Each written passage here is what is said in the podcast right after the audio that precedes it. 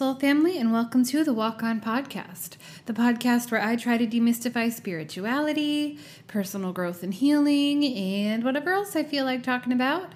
I'm your host, Britt Cannon, and this week I wanted to title this episode The US is a Sociopath, but when I said that to my partner, the look on her face was like, mm, maybe not. So I might be calling it that. I might not be calling it that. It might be more about the dawn of fascism or like the the culmination of fascism in America. It might be about hope. Um, once again, I'm not entirely sure. I mean, I definitely am going to talk about how the US is a sociopath and how fascism is real and it's here and it's now. Uh, but I also want to get into some personal stuff. So before I do, I just want to welcome all the new listeners. I've been seeing a lot of growth recently, and it makes me feel really grateful and really like. I don't know. This is just a, such a labor of love. And every time I have like even one more listen, per week. It just like really lights me up and it keeps me motivated. And so I just want to welcome you to the beautiful soul family. and um and I appreciate you taking the time to to hang out with me and spend some time. Um, don't forget to follow me on Instagram at walkon underscore pod. You can email me any questions, concerns, uh, like prompts for things to talk about. If you have something that you'd like me to cover that I haven't yet, or whatever, you can email me at walkonmychild at gmail.com. And yeah, I just want to say that I really appreciate you being here, especially as my life continues to transition. So, a couple weeks ago, I skipped last week a couple weeks ago i talked about how i got a new job and how it's been really hard for me to like find time to record the podcast. It's a nannying job and for a second i was like oh maybe i can like get a more portable setup and record while the baby's sleeping. Because obviously when you nanny a baby there's a lot a little bit of downtime in between the chores that the family asks you to do while you're there. And so i was looking forward to that and then it turns out one of the parents is going to be working from home. So I can't exactly like record a podcast. so that brings me to my point, which is that I have been feeling so hopeless, and it's really not like me. I mentioned a couple episodes ago, like, I used to call myself a chronic optimist, where I was like, I don't know what the fuck is wrong with me, what kind of like disorder I have, or like issue or like grandeurs of delusion or whatever is going on with me that I'm just like always optimistic. Like I no matter how bad life is, I can see the silver lining and it's getting on my nerves. Like I chronic optimism. Like even when I want to stop, I can't. But y'all, I am losing it. I am losing it. I have become so I don't want to say nihilistic because I'm not a nothing matters type of person. I'm more of like an absurdist where I'm just like, life is a cosmic joke. The universe has a sick sense of humor. And if you, if the opportunity to get fucked is there in the cards, I will get fucked. You know what I mean? like literally and figuratively. Um, it's just, it's like so bad, it's funny. And that's sort of my where I'm at. That's my philosophy. I really love the absurdists, um, but I really used to be more like altruistic and like wide eyed and and hopeful. And I think that leftist politics like needs a dose of hope. Like you can't, you're fighting for a future that you may never see. You have to have hope. And I feel dried the fuck up. I feel miserable. I feel defeated. I feel like depressed that I've had to go back to work, that like my things I've been working on for two years haven't panned out, that jobs are refusing to pay a living wage, that everything has gone freelance and when you're a freelancer it's just like abuse me is tattooed on your forehead like because you're not an official employee companies don't have to take as good of care of you or like pay you what the job really is worth or you know it's just like set up to fail. On top of that my the building i live in is like falling apart around me. It's like infested with roaches, which is like, if you've ever dealt with this, it is a nightmare. It is so fucking gross. I'm having to like be paranoid about all my electronics because I Lord knows I can't afford to replace them if those little fuckers get in there. And the the super and the building and the company isn't doing anything about it. It's just getting worse and worse and worse through no fault of my own. Like I keep a clean fucking house. I am a cleaner. I'm a stress cleaner. I love to clean. Cleaning is one of my passions in life. I did it for work for a while. Like I totally enjoy it. Um, I do not mind doing dishes. I like I keep a clean house and it's just beyond my control and I've done everything I could possibly do. So my partner and I were like looking for a new place. Like let's just break the fucking lease and get the fuck out of here cuz this is a nightmare. And the rent is too goddamn high.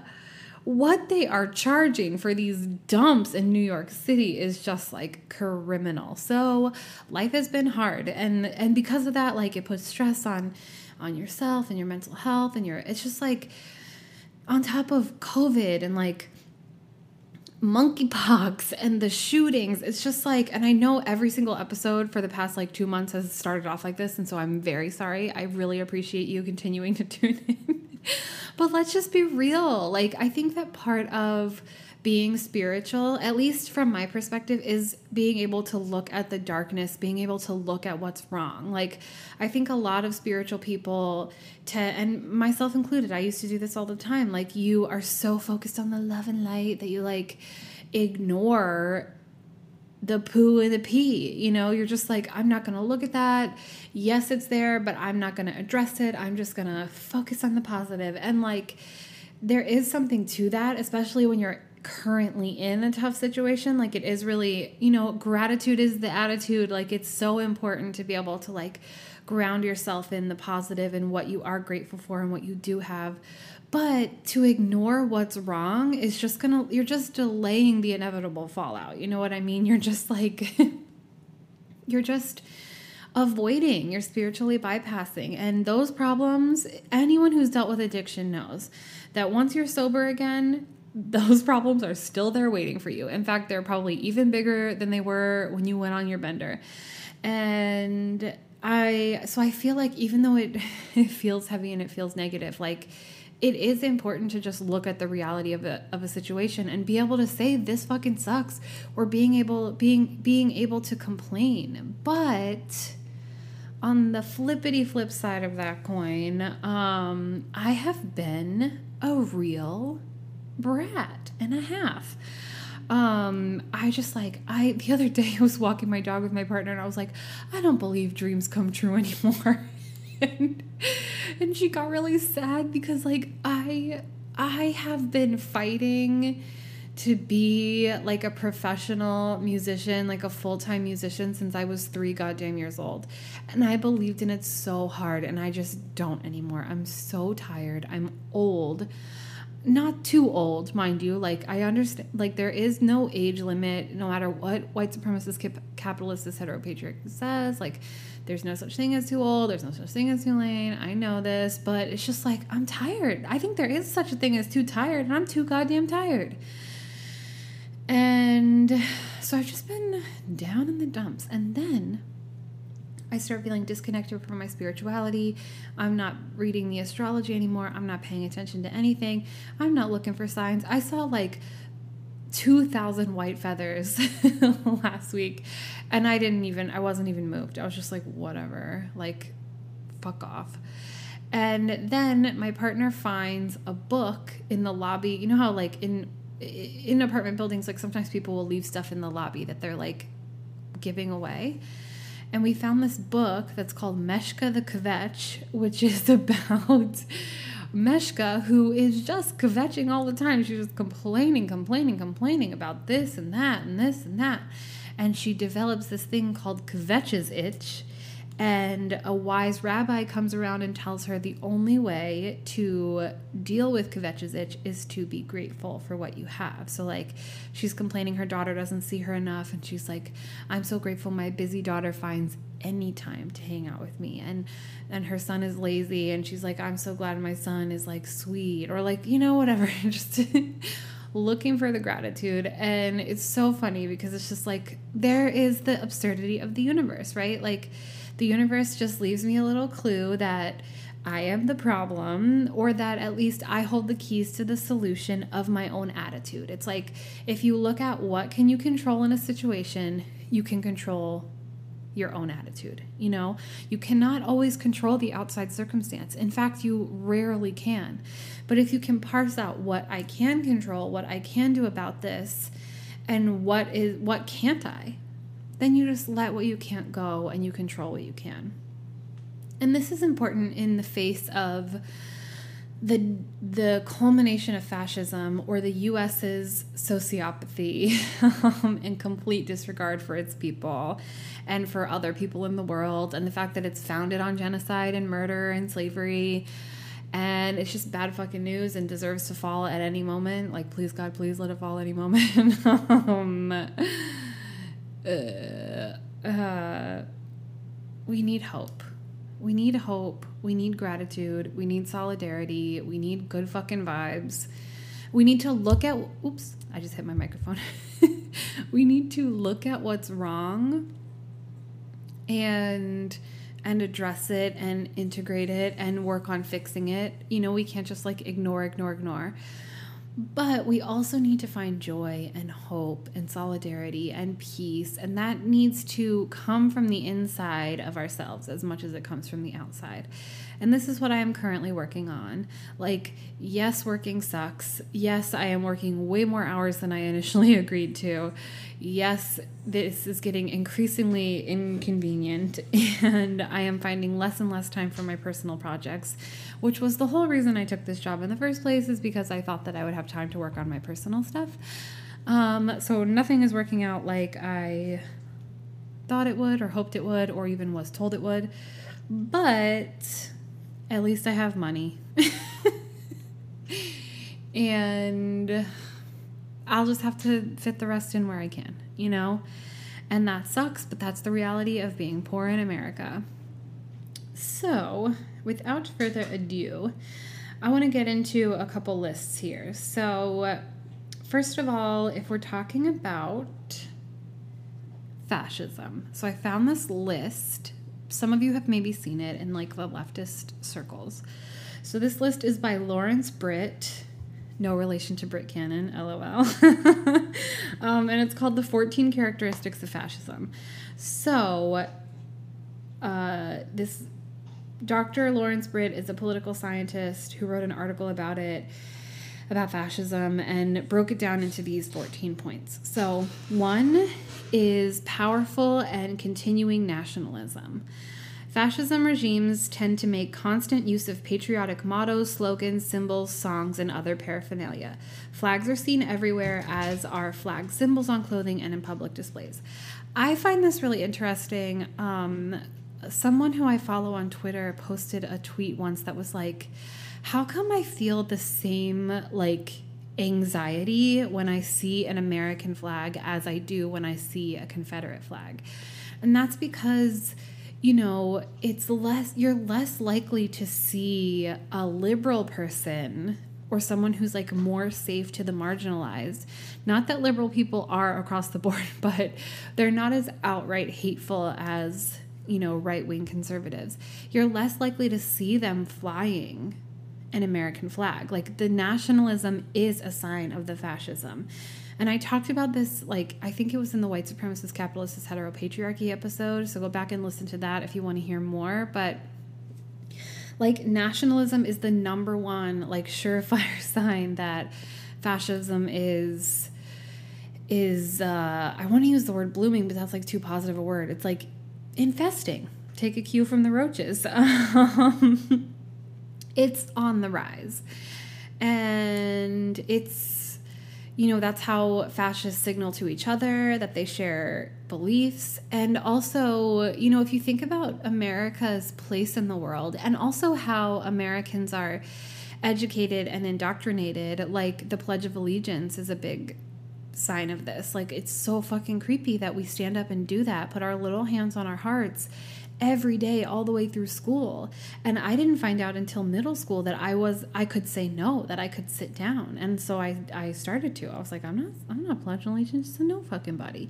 But um, you know it's just like part of the of the dealio. And we're taught all the way through school like wrong versions of history which was why that whole movement to get critical race theory in schools was such a big fucking deal because that's how education is how you combat like white supremacy in people, right? You expose them to other experiences. You make them look at the poo and the pee. If you don't look at it, if you just ignore it, it's going to ruin your goddamn floors. Like, you have to look at it, you have to address it, you have to know what happened. That's what that cliche, you know, if you don't learn from history, you're doomed to repeat it. Like, that is the slogan for generational trauma, and that is the slogan for, you know, empires getting power, exploiting people, conquering and murdering and pillaging, and then falling. Because usually, because economic disparity gets too extreme and the poors get angry and they fight back. And this is happening in other places in the world. Uh, I was reading about Ecuador this week where they're like currently overthrowing their government. Uh, it's happening you know? There are lots places that are feeling the effects of climate change now are starting to have these like revolutionary moments because people are miserable. They can't get their their needs met. They aren't being taken care of. And when people get hungry and hot and have to fight for resources you know they're going to turn on the people who are hoarding them um, hopefully in America, we won't just turn on each other. We'll like actually turn on the people who are doing this to us. But that nationalism is like, you know, we're taught that we're the greatest country in the world. Like, how often do you hear that in school? Like, we're the greatest, most freest, most wealthiest, most bestest country in the world. It's like, Sure, Jan. and literally, unless you seek out other perspectives, you don't know that that's not true. You don't know that everyone in the world doesn't respect us. You don't know that we're actually perpetuating colonization and like backing uh, attempts to destabilize other countries and like exploiting certain places for their resources like and we're we're we're the bad guys. Like but you don't understand that and that's because of the indoctrination with nationalism towards fascism. Number 2 disdain for the recognition of human rights. Because of fear of enemies and the need for security, the people in fascist regimes are persuaded that human rights can be ignored in certain cases because of need. The people tend to look the other way or even approve of torture, summary executions, assassinations, long incarcerations of prisoners, etc. So, disdain for recognition of human rights. Hmm. Huh. I I seem to recall a couple examples of that in recent history. Hmm, what is it? What is it? What is it? Oh, right. what the fucking Supreme Court is doing. Ugh. Ugh. There we go. Rights being stripped away left and right.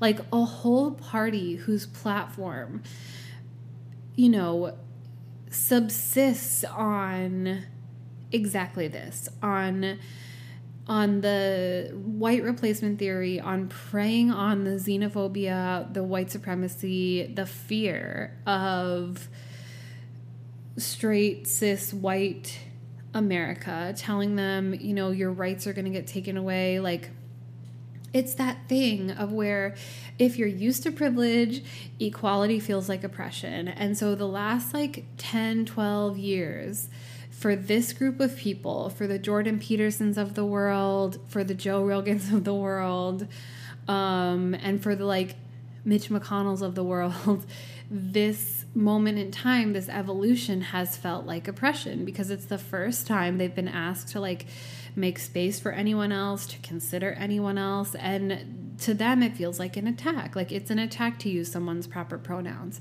It's an attack to not spread misinformation. It's an attack to just like not want to exterminate queer people.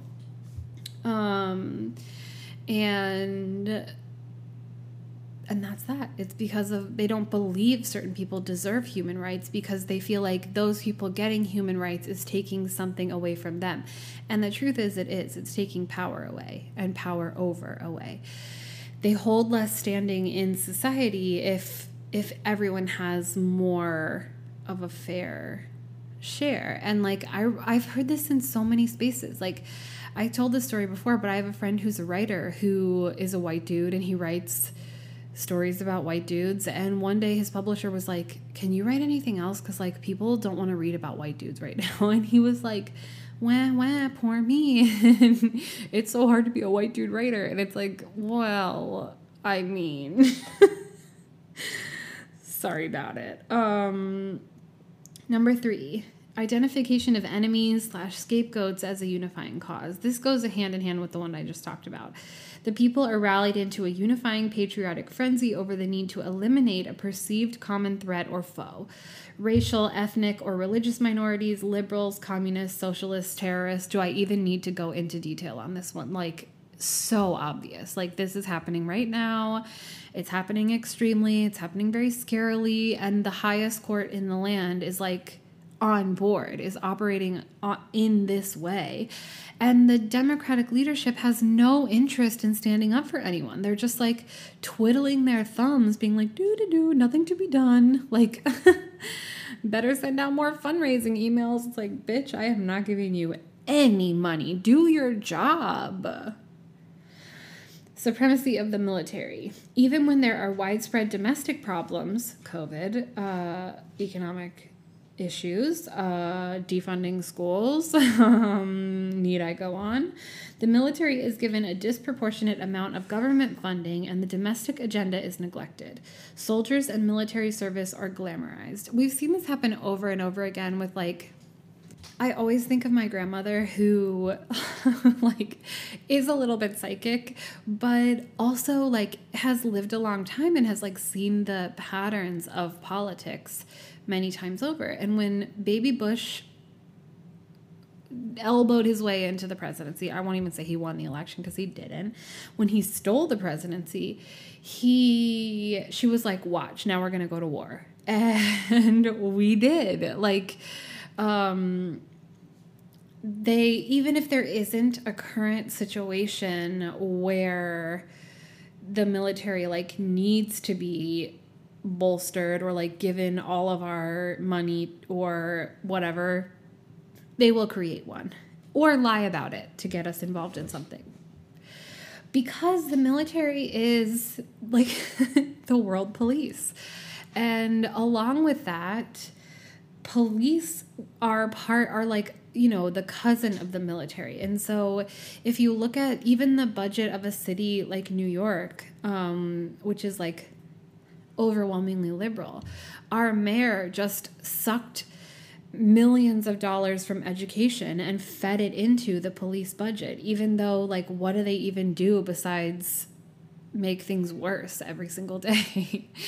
and everyone was making such a big fuss about kids in school and and he's like defunding education in order to fund the police when you know, overwhelmingly people are wanting police defunded because they're not doing anything. They don't do any good. It's just like in that I don't know how to pronounce the like town, the city in Texas where the shooting happened. Like classic police to stand outside and not go in because they're scared of a guy with a gun. But like if a 13-year-old kid is playing with a toy gun, they don't know the difference and they just like open fire and murder him. Like, get your shit together. What the fuck? And this is like, you know, being a white trash person, this, we hate the police. Like, white trash people for the most if you have sketchy relatives like you know the disdain and the fear of the police is real and i really grew up with the mentality of like snitches get stitches like you don't call the cops and um they are antagonistic in like low income communities and then even more so towards black and brown communities um and I knew that growing up. Like anytime the police were called, they either just stood around or made things exponentially worse with their presence and their misogyny and their like inability to do anything. And there've been many times in my life where like something scary was going down and the police showed up and they were like, "Well, unless something really happens, meaning someone gets hurt or killed, there's nothing we can do." Like they're just just stand around. And I found this. Sorry, you can hear every single move I make. Uh, I'm using a new microphone, and it is or like microphone setup, and you can hear it all, baby. My chair is creaking, and it is in the podcast. um. Uh, oh, I read a thread about all the shootings that have happened and how long it took the police to respond. At Pulse, in Florida, it took them three hours to enter the building. Think of all the people they could have saved, but didn't. Um, rampant sexism. The governments of fascist nations tend to be almost exclusively male dominated. Under fascist regimes, tradi- traditional gender roles are made more rigid. Opposition to abortion is high as is homophobia and anti gay legislation and national policy. Again, need I elaborate? Like, like proof meat pudding. There it motherfucking is. Like, that's fascism, dude. That's not patriotism. That's not fucking Jesus. Jesus wasn't a fascist, Jesus was an anarchist. Like, Jesus opposed Roman rule. He was flipping tables in uh, in temples of where like religious leaders were were putting profits over like not profits like people but profits as in money over like the integrity of what they were teaching. He was not for the capitalism. And or it wasn't called that yet but you know he wasn't for like profits over people. He wasn't for what's the word I'm looking for? Um, exploitation or corruption in religion or like in government. That's why he hung out with the rejected and downtrodden. I just like don't think, I mean, obviously, we all are aware that white conservative Christianity, capitalist Christianity, is not the same thing as the teachings of Jesus, and that's been talked to death. But like, there is there is really no justification for these policies other than you're just a fucking fascist, dude. Be real. Um, controlled mass media. Sometimes the media is directly controlled by the government, but in other cases, the media. I lost my place, hang on, is indirectly controlled by government regulation or sympathetic media spokespeople and executives. Censorship, especially in wartime, is very common. Now, I feel like this is like obviously we have like Fox News. You know what I mean? and Tucker Carlson's ventriloquist dummy looking ass, his fucking bow ties, spouting his hatred because his mommy didn't love him. Um we know about that. That's extreme, you know? That's like the sole purpose of that is to spread misinformation and to uh, spur on the hatred and the fear of like white people in America, conservative white people. Um, but and they they may have someone on who has a differing opinion, but like it's not to it's just like the debate bros um you know like fucking what's that guy who can't get his wife's pussy wet. Is it Ben Shapiro? Uh, you know, they they like pretend to be these like great debaters or whatever.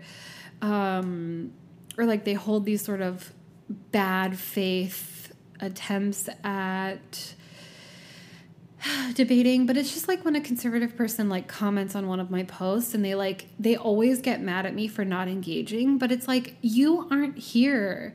This isn't a conversation. Like you're not here to learn or change your mind or like open your heart to me. You're here to troll me. Like you don't have any good intentions in this interaction. And it's not that I'm afraid of you. It's just that I am firmly opposed to wasting my fucking time. Like I'm not going to do it. Um I used to do it a lot until I realized like there's no getting anywhere with these people. Like they genuinely don't care and they don't have any stake in the fight. Like they they all they have is like the fear of losing power. But they don't they're not emotionally invested and they love getting people who are emotionally invested upset. Like that's what they're there for. They're there for for lack of a better word, the like energetic narcissistic supply of upsetting someone else, of making someone else feel upset or like triggered, you know? And I'm not going to do it. Like I'm not I'm not dumb, you know? I that's like an ableist term, I understand. But you know what I mean? I'm not foolish. Like I I go where my grass is watered and I don't feel the need to like show off in debating someone. And when I see people do it, I'm like, that doesn't even like inspire me or make me feel good. Like, I just would rather not see, I would rather people delete those kinds of comments from their posts. So, like, people, marginalized people wouldn't even have to see it. I don't know if that's like right or wrong, but that's how I feel about it. Um, but then on the other side of it, like I feel like the more liberal leaning media is either like truly moderate, like they are not on the left at all, or even something like WNYC or NPR, who is like a little bit more left leaning, they still have this like truly, to use Fox News' slogan, truly fair and balanced like way of doing things where they give everyone a chance and they'll like they will tell all the sides of the story. And while i get that from like a journalistic integrity standpoint i think it is like we don't the left doesn't have a media outlet well except for maybe john oliver god bless him um, who doesn't do that you know who doesn't give a platform and who just like rails against anyone who disagrees with them. And um and sometimes i feel like we kind of need that. Like i don't need to hear the other side. I know the other side. You know what i mean? Like they are yelling and screaming constantly. They're trolling on the internet. Like they're shooting up public places. Like, do we really need to hear from them anymore? Speaking of needing to hear from anyone anymore, we're going to take a little break for some ads. See you in a second. Bye. Brought to you by the haunted mind of Britt Cannon. A walk on production. Flight of the Final Girl. A journey through the nightmare of generational trauma and into the sunrise of survival. Run, don't walk. It's Flight of the Final Girl. Anywhere books are sold. Welcome back. Um, the next one is obsession with national na- obsession with national security. That's a lot of shh sounds, and any longtime listeners know that I turn into Sean Connery real fucking quick. if I have too many sh sounds in a sentence, um, sounds in a sentence. Um, Obsession with national security. Fear is used as a motivational tool by the government over the masses. I mean, if they it's like that um that law after 9/11 like martial law you know where where they're like if we if we sense a threat like we can tap your phones we can bust into your house you have to feed us you have to you know give us a place to rest like we're allowed access to you completely just because of like the threat of attack or whatever. And so a lot of times they will like lobsters in a pot, you know, or frogs in a pot, I think is the, the real analogy. Like they'll just keep turning up the heat, turning up the heat. You get used to that level, then they turn it up some more. You get used to that level, then they turn it up some more. And I feel like for members of the Spice Girls generation, um, we've been living with this for a long time. Like we we've seen it happen over and over again. How like the threat level goes to a certain point and then it doesn't really ever go down again. Or once they put certain things into effect, they're always in effect. I mean, now they can be even sneakier about it because they just throw up a like you know before you buy this app agree to the terms and conditions clause in the that contract that you sign when you download an app.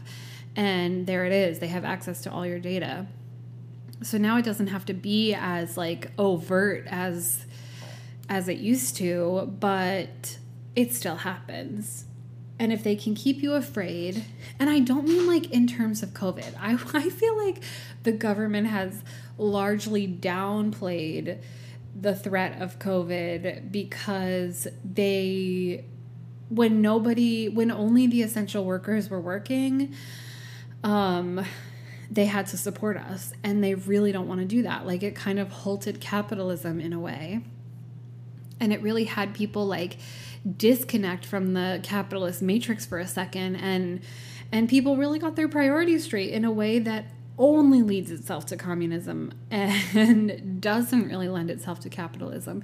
And it's been like pulling teeth getting people to go back to normal because they got a taste of the sweetness of not being exploited for their labor. And um and so, you know, I'm not talking about fear in that way. I'm talking about fabricated fear or like fear you know, like sort of like fear, like I'm talking about with white people, like this white replacement theory, or like the attack on trans people right now, where they're like, fear for your lives. Like trans people are dressing up as not their assigned gender so they can like sneak in bathrooms and attack you. It's like, no, that's not if somebody wants to attack you, they're not going to go through all that fucking effort. You know what I mean? People get attacked all the time. And it's usually someone you know. And like more often than not, like the stranger in the bushes thing doesn't really fucking happen that much. And overwhelmingly, like sexual assaults are by someone you know, someone who's close to you, or someone who's groomed you in a way that doesn't involve like Mrs. Doubtfiring. Like these are these are tropes. It's the same thing of like you know queer people are groomers. Like these are these are arguments that have homophobic transphobic fucking hateful bigoted arguments that have been around forever. Like this is not new. But it is a really convenient way to manipulate people into voting the way you want them to vote because you make them afraid. You make them afraid of the other, you other someone else and you call that thing bad and and you just prey on that and that's what they're doing. Um religion and government are intertwined. I mean, do I even have to read the description? Governments in fascist nations tend to use the most common religion in the nation as a tool to manipulate pub- public opinion. Religious rhetoric and terminology is common from government leaders, even when the major tenets of the religion are diametrically opposed to the government's policies or actions. Bam, bitch, happening right now. Current news. Update. It's happening. Um, corporate corporate power is protected. The industrial and business aristocracy of a fascist nation are often the ones who put the government leaders into power, creating a mutually beneficial business slash government relationship and power elite. Let's talk for a second about climate change because why haven't like the the technology is out there. Solar panels exist wind power exists water power exists. We have we have access to renewable resources of energy. We have the ability to change over at any time. And yet the government refuses to make policy to do this. They refuse to make the change necessary to the infrastructure. And why? Well the because the people who donate to the to the campaigns of Republicans are oil tycoons. Like It's not rocket science, people. Um, and that's not even just that's not even just Demo. I mean, oh my god, it's like a Freudian slip that happened twice. It's not even just Republicans. This is Democrats too. Like, there's no good guy in this conversation because they're all owned by corporations. There's no good guy in this situation because these are capitalists running the country, and like they should be working for us. They should be fighting for and striving for and making policy for our best interests, and they aren't. They are out for themselves. They're out for their their own money, they're out for their own power. And that's why every time there's a tragedy, you get an email from Nancy fucking Pelosi in your inbox being like, I need your money. I need more money again. Give me more money again. It's like, get to work, mama. Do something. If I was this bad at my job, I would get fired. Fuck off. Labor power is suppressed. Because the organizing power of labor is the only real threat to a fascist government, labor unions are either eliminated entirely or severely suppressed. I mean, we've seen like we've seen a movement towards un- unionization the likes of which we haven't seen in some time. But you see the pushback. You know, you see the way that any kind of like left-leaning protest is policed and and relatively violently at that and yet the Proud Boys can march on a drag brunch and sh- nothing happens to them. They walk away fine, you know. the police are just like, "Thank you very much, sir. Have a good day."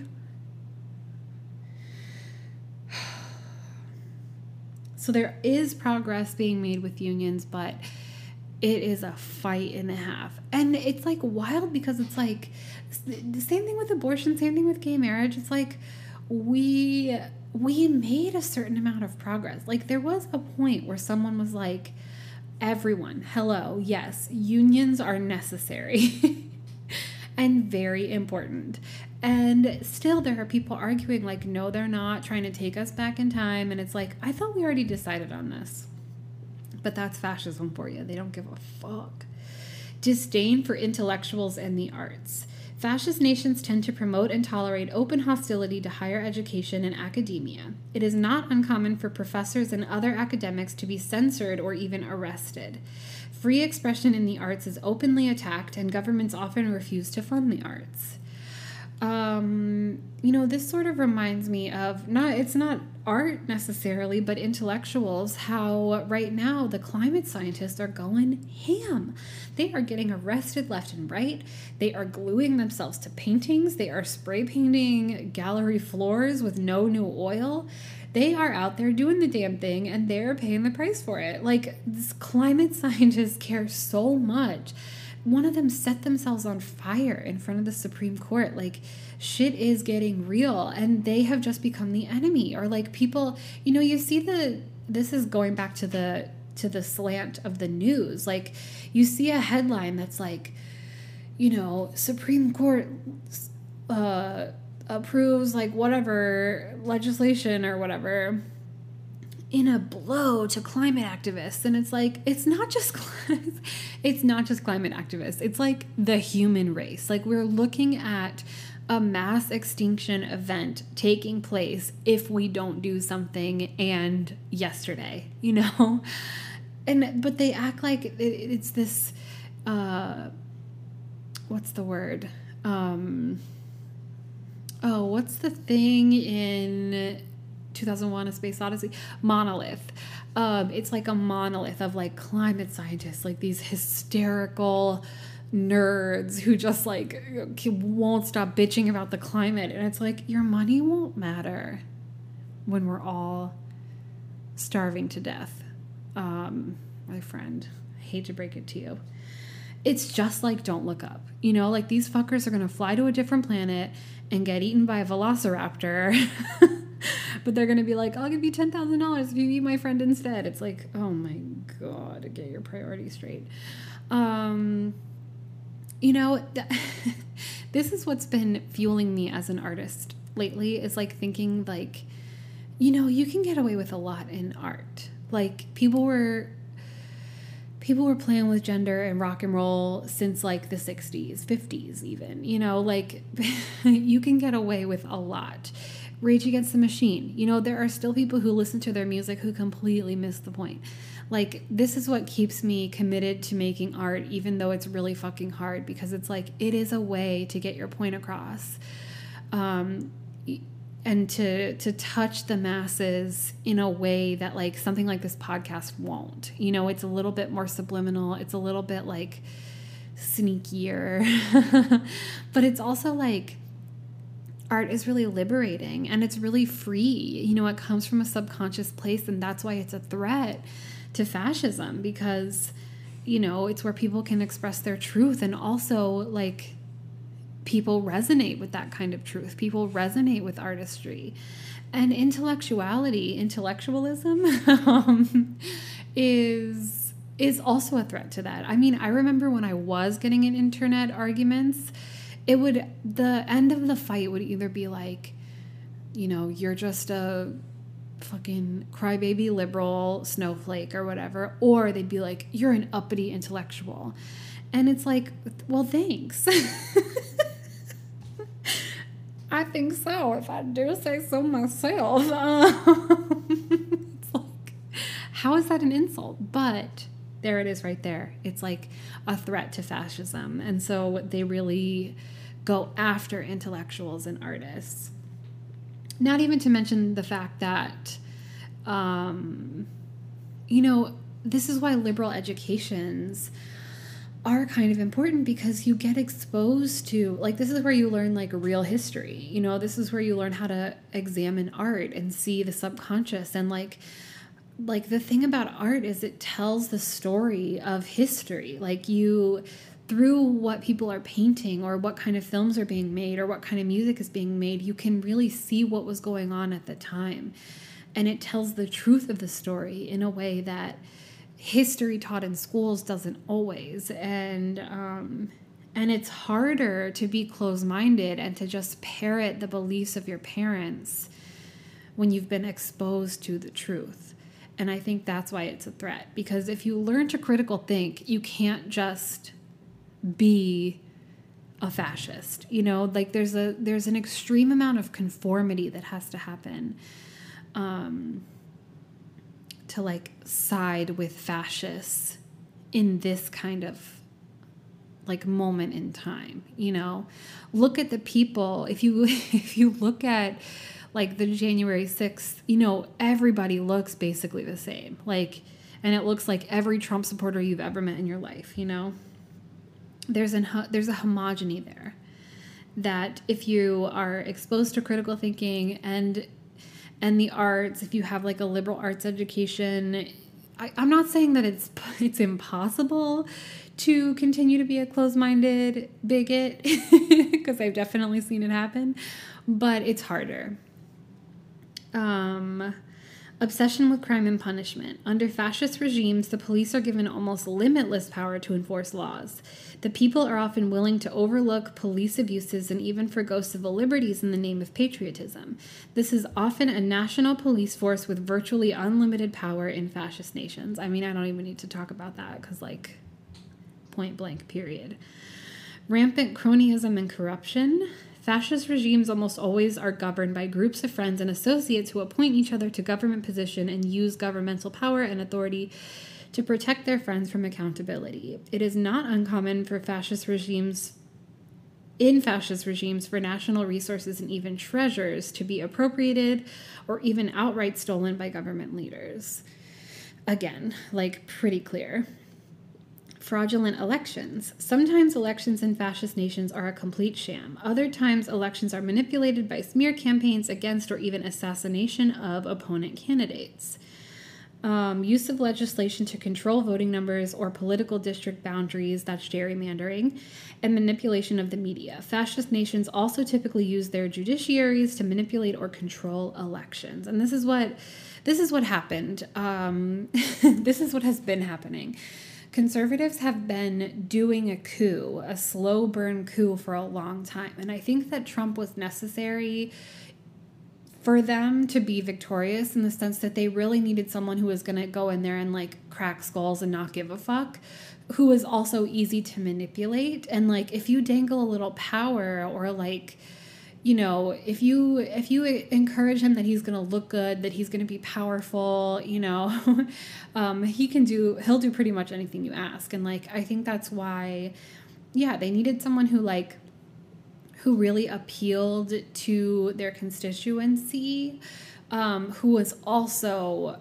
like a puppet and um, and a distraction, right? Like the second he was out of there, the Democrats just like dropped their guard. They were like, "We don't have anyone to scapegoat anymore. Like we're empowered now. We have to like." You know, we won basically, so our job is done. and and meanwhile, look what's happened. You know, this has been a long a long con by the right, and I hate to say it, but they are a little bit winning as far as like policy is concerned. And, you know, I, I talk about this all the time, but I read that it's something like Republicans would lose 68% of elections if there if it weren't for gerrymandering and like um, voter suppression. Like they just aren't they'll never win the popular vote unless they steal it and they do. Um, there's someone doing yard work, but we only have 10 minutes left, so bear with me. Um, I can't record in my closet anymore because it takes too much time and because there's bugs in there, so sorry. Um, so now I'm going to talk about what, like, the traits of a sociopath and how America falls in line with these. So, impulsive behavior, like not thinking about the long term. Um, not considering everyone else's point of view, not caring about people who don't have power, not caring about people who don't have anything to offer you. I mean, we've seen this like always, but specifically in regard to like disability politics, marginalized people, the poor, and just like making um, making choices. I mean, is there anything more impulsive than leaning even heavier on oil when climate change is right the fuck there, breathing down our necks? That's impulsivity. That's an issue. Attempt to control others with threats or aggression. um, RuPaul's Drag Race shade noise right there. Using intelligence, charm, or charisma to, to manipulate others. I mean, I think this is like most evident in the realm of politics, right? Like we have these faces, these people who like either inspire hope or disdain, who either we can triumph or like um, really root for or really root against. Like, the show, the the reality TV program of American politics is like exactly this. It's like pick your team, buy your merch, have a foam finger for like whether you're red or blue, vote for one of the two, lesser of two evils, vote or die, as if your life depends on it and um, and that's it. Your job is done. and if your team wins, good for you. And if your team loses, give the give your team money so they can win better next time. Not learning from mistakes or punishment. Yeah. Um, making the same mistakes over and over and over and over and over and over and over and over and over and over, again. Lying for personal gain. Yeah showing a tendency to physical violence and fights. Mm-hmm. Generally, superficial relationships. Yapperoonie. Sometimes stealing or committing other crimes. Uh huh. Threatening suicide to manipulate without intention to act. I mean, this is hard to like, like, um, you know, make it fit for like a country, but, um, I think that the like the threat of this is like using fear, you know, like going to war or like a terrorist attack or or like maybe radicalizing young white supremacist people who have a fetish for guns um, on the internet to go out and murder people in mass. Um, or maybe like throwing your your population to the wolves when there's a global pandemic happening and not supporting anyone besides landlords and cops. Um, sometimes of using drug or alcohol, drugs or alcohol. I mean, like again, that's hard to do for a like nation as opposed to an individual. But I will say that I think that, um, you know, the people I've if you've ever hung out with a Wall Street bro, uh, you know there's a lot of cocaine going on. and I'm pretty sure the same can be said for politicians. Uh, I just think that there is there's a reason why Americans have the reputation we do. And I think that like a lack of mental health care, a lack of resources, a lack of care, a lack of like access to anything, to like a living wage, to to like owning property, like for marginalized people needing to convene in cities to feel safer because of the politics. Like the fact that sundown towns still exist is like wild.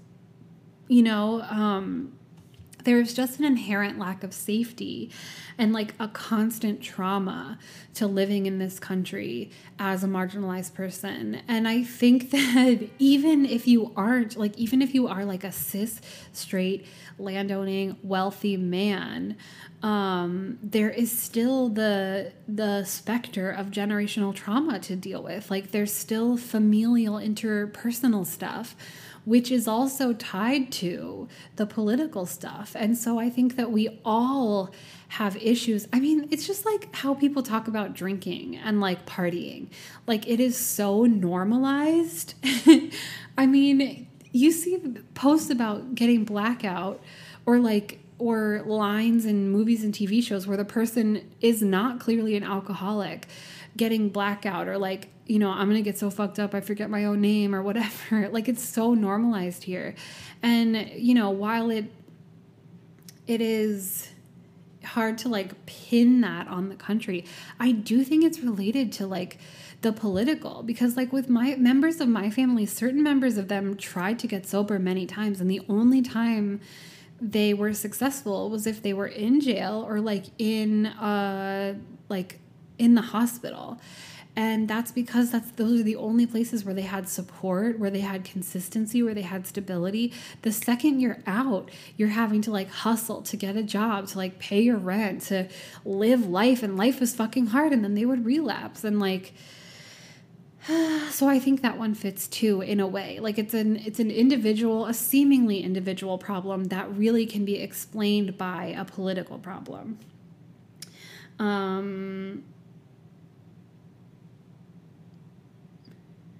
generally superficial relationships i talked about that. Lying for personal gain. Yep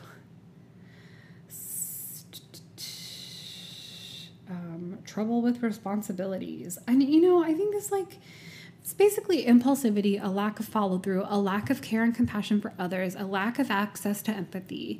And I think that's where the you know, the people who are drawn to fascism are people who I think are like heavily narcissistic or sociopathic. And that's not to say that all people who like deal with sociopathy are fascist, but I think that you do have it's just like how the incidence of narcissism in internet trolls is really high because you like to have that type of personality to spend your time that way to to be able to just like exist in such dark spaces, in such nihilistic spaces, to need to feel better than people, to need to have power over people, like you have to have a certain kind of personality to like be attracted to that and to even be able to like stay in those types of spaces. You hear people who existed in those spaces like because they were incels or you know because they grew up with extremely conservative parents or in communities like that or whatever who couldn't stay in those spaces because they were so hateful and rough and ended up finding their way out because they like they couldn't hack it. And i think there's something to that. And i think they're you know just from experience like once you realize that the problem isn't like a specific party in this country, that the problem is the country itself. The problem is that the people who wrote the document that we consider like the Bible of our politics, the Constitution, were slave owning, genocidal maniacs. They were not good people. They did not have it all figured out.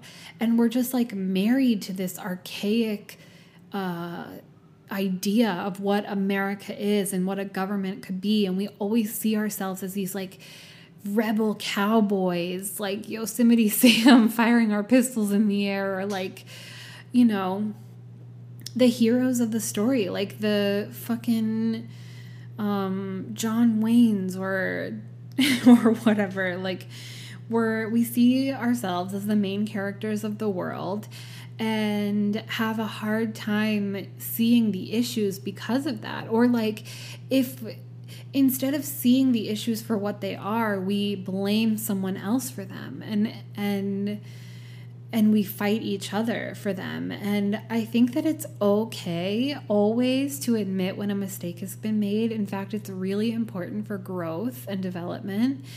And um, and it's always okay to change courses. Like it's always okay to to go in a different direction and to realize that something isn't working and capitalism isn't working and like fascist America isn't working. Historically, what happens in a country that lets itself get to this point? They end up falling. And I remember this, I'll close with this. I remember maybe like six or seven years ago, I was on this kick where I was watching a lot of Noam Chomsky, young Noam Chomsky, before he got all wagadoo.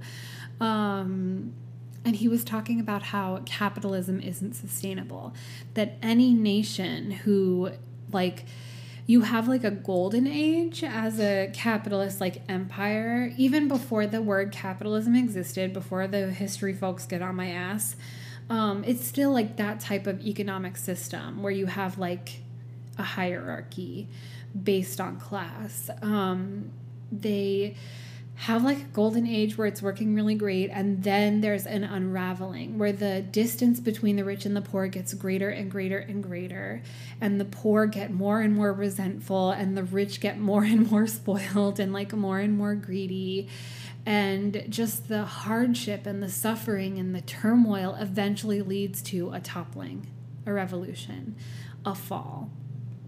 And he he suggested that you know you can either kind of let this play out and like pretend it's not going to happen and that somehow your country is greater than all the other countries that have ever existed in history and that it couldn't possibly happen to you. Or you can change course you can start taking care of your people. You can stop being so fucking greedy. You can realize that people who need to hoard wealth and hoard resources and hoard power probably have something dysfunctional going on in their brain, and that maybe they aren't the best suited to hold places of power. Maybe they aren't, you know, capable of making generous choices. And just open your mind up to the fact that maybe it's time to try something new you know, maybe taking care of each other is the way forward. Maybe we don't need unchecked um, economic growth. Maybe we don't need like unconscious consumption. You know, like what's the word? Um, compulsive consumption. Maybe what we need is to slow down. Maybe what we need is to rest. Maybe what we need is solidarity. Maybe what we need is love. And maybe what we need is gratitude for each other, for existing at this moment in time, that the earth hasn't killed us yet, that we can turn things around at any moment. She's so patient with us. My goodness. She gives us everything we need. And we could just like live in harmony with her and live in harmony with each other and kumbaya, my Lord. and be grateful that we have a choice still, because that won't be the case for much longer. And grateful that we have hope. Um, so, to end this podcast, uh, I will still kvetch. You know, I will still develop kvetch's itch like my good friend Meshka. but I'm going to try to hold on to hope because we need it. You can't keep fighting without hope. You'll just give up. You'll get too tired. Take a break when you need it. Talk to a friend when you need it. Find a therapist if you can. and um and just stay hopeful. The Walk On podcast is a production of Walk On Productions. It is written, recorded, hosted, produced, and marketed by yours truly. That's right, folks. It's a one person dog and pony show. If you'd like to help keep us afloat, you can donate on our anchor.fm page. That's anchor.fm backslash Britt dash Cannon.